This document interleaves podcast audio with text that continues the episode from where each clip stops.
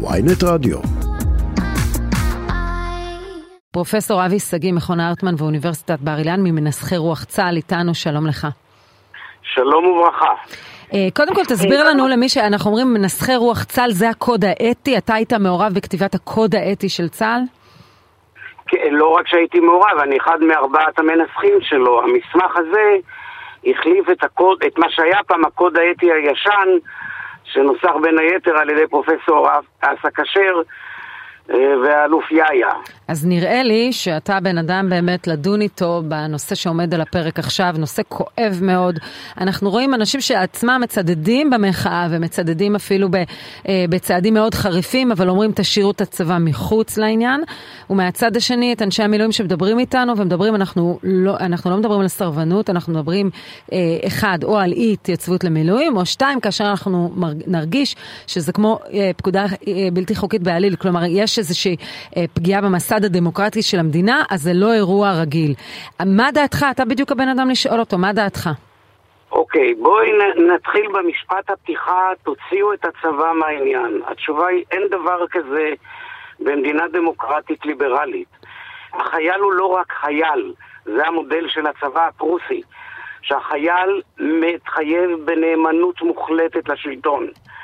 במדינה דמוקרטית ליברלית ובמדינת ישראל, החייל והחיילת מביאים איתם אל הצבא את מלוא סט ערכיהם המוסריים, המצפוניים והאזרחיים. את הזכרת בחטף את רעיון הפקודה הבלתי חוקית בעליל שממש מבטא את הרעיון. פקודה בלתי חוקית בעליל זה פקודה שהיא לא מות... היא, היא אסור לציית לה גם אם אין חוק, מפני שההנחה היא שהחייל קודם כל הוא אדם ואזרח, וזאת נקודת המוצא שלו. אז כשהממשלה והמדינה אומרים לחייל, תסלקו את כל המחויבות שלהם, הם מזמינים את החייל ליטול חלק גם בפשעי מלחמה.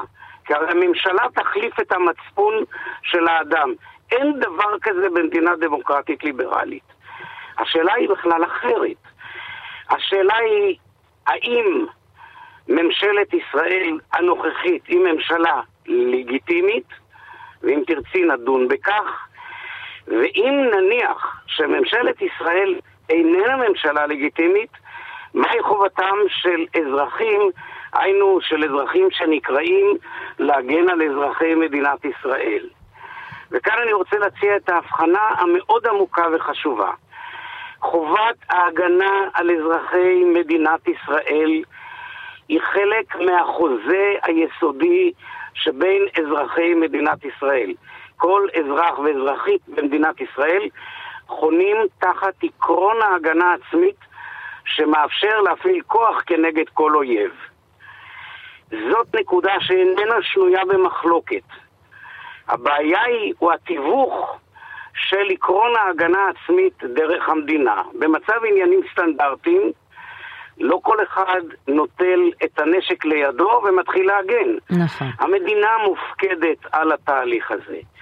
אבל אם נניח לרגע, ואם תרצי ניכנס לזה, שמדינת, שממשלת ישראל איבדה את הלגיטימיות שלה, לא נגזר מכך שחובת ההגנה העצמית פוקעת, נגזרת מכך דילמה עמוקה ויסודית. אם ממשלת ישראל לא לגיטימית, הרי שהכרעותיה בתחום הצבאי, הצבאי הן מראש לא לגיטימיות. אבל דווקא הדיון הוא לא על הלגיטימיות או לא לגיטימיות, כי, כי שם זה דיון פוליטי. הדיון הוא האם המהלכים שהיא מבצעת הם בעצם עילה לכך ש, שזה הופך את זה לפקודה בלתי חוקית בעליל היה והם אה, מורים על החלטות מסוימות.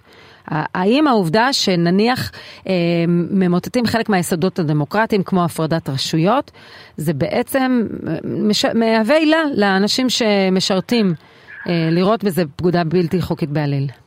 קודם כל זאת לא פקודה בלתי חוקית אף פעם, כי פקודה ניתנת רק על ידי מפקד צבאי ולא על...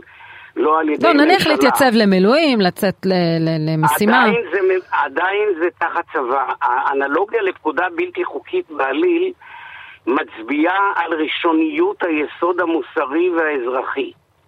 ולכן השאלה היא מאוד, מאוד פשוטה, היא לא שאלה פוליטית. היא שאלה עקרונית מאוד. מה קורה כאשר ממשלה לא רק ממוטטת את עצמאות המערכת המשפטית, אלא מחליפה את הריבון האמיתי, שזהו כל אזרח ואזרחית, בשם הרעיון של הכרעת הרוב. הכרעת הרוב קובעת מי יהיה מנהל ועד הבית, אבל לעולם לא מי יהיה הבית, מי יהיה המנהל של הבית. משהו השתבש בתהליכים אז. אז אם אני מבינה מדבריך נכון, כמי שמנסחי הקוד האתי של צה"ל, אתה אומר שבנסיבות הקיימות, המעשה שלהם הוא לא יכול להצטער כסרבנות, אלא המעשה שלהם הוא מעשה לגיטימי, של אנשי הצבא שלא מתנדבים למילואים. בואי נבחין במושג לגיטימי בין שתי משמעויות. מדובר במעשה שבניסוחים העקרוניים שלו קרוי אי ציות אזרחי. אי ציות אזרחי הוא הפרת חוק. אין הגנה על הפרת חוק, החוק לא מאפשר לקיים את החוק באמצעות הפרה עליו. אבל אנחנו מבחינים בין שני סוגי אי ציות אזרחי. כשלך או לי לא מוצא חן חוק, חוק מסוים בעינינו, אז אנחנו מפגינים נגד החוק וקוראים לממשלה באמצעות ההפגנות והפרת חוקים, והיו לנו את זה בהיסטוריה, לשנות את החוק. אז אי ציות אזרחי מבטא הכרה בלגיטימיות של השלטון. אז תמר סימן הפוך, שאין כאן לגיטימיות של השלטון. רגע, אני אבל יש- צריכה במילים פשוטות ברשותך את העמדה העקרונית שלך לסיום. אז אני אומר לך, כאן מדובר באי ציות אזרחי בגין הפרת יסודות החוקיות. לכן אני לא מצפה ללגיט... למתן לגיטימיות מהמדינה. אני מצפה לכך שכל חייל וחיילת, כמו כל אזרח, יתפוס את האחריות ויתמודד עם השאלה מה עליו לנוכח. הנסיבות הנוכחיות, מה החובה המוטלת עליו. ואני אנסח את זה בצורה פשוטה וברורה. חובת ההגנה על אזרחי מדינת ישראל נשארת תקפה וקיימת. מה שלא נשאר תקף ולא ברור, ולצערי צה"ל מגמגם כאן, ואני אומר את זה מתוך עבודה ארוכת שנים עם הצבא, לא רק ברוח צה"ל, אלא גם בוועדות הפטור מטעמי מצפון. אני מכבד את הצבא ופועל בתוכו. אני עדיין לא, לא שחררתי את פנקס המילואים שלי, למרות שאני אדם די מבוגר. אני אומר בצורה פשוטה, הצבא לא נאמן למסמך רוח צה"ל. מפני שמסמך רוח צה"ל אומר שמדינת ישראל היא מדינה דמוקרטית, ליברלית ויהודית. והוא לא נאמן להיבט הזה, מפני שמדינת ישראל היום פסקה מלהיות ליברלית ויהודית. מה שאני מצפה מהרמטכ"ל, שיודיע בצורה נחרצת שצה"ל יפעל אך ורק בהתאם למסמך רוח צה"ל וערכי היסוד הגלומים בו. אם הוא יודיע את זה, וחיילים, אנשי מילואים, שהם לא אויבי העם, הם השאור שבעיסה, האנשים שכל אחד מאיתנו חייב להם את חיינו. אם הם ידעו שצה"ל פועל אך ורק בהתאם לעקרונות החוקיות, אני מניח שרוב אלה שהם לא מצייתים כחלק מאי ציות אזרחי יצייתו. מעניין מאוד. צה"ל מגמגם. כן. צה"ל אה, אומר... צה"ל רואה את עצמו כפוף כמובן לממשלה שאמורה... אה, זאת כן. הבעיה. צה"ל קודם כל כפוף לאזרחות ולחובתו האזרחית להגן על. אזרחי מדינת כן, ישראל. פרופסור אבי שגיא, בעיניי נתת כאן אה, הכשר מאיש אה, מאוד אה, בקיא ומצוי בדברים, ומנסחי הקוד האתי של צה"ל, למה שקורה עכשיו, לאותו המהלך של מרי אזרחי שהם נוקטים המילואימניקים. לא מרי, זה לא מרי, מרי זה מלחמה, כן. זה אי ציות אזרחי, אי ציות אזרחי נקרא. שהוא ביטוי לאחריות אזרחית עמוקה.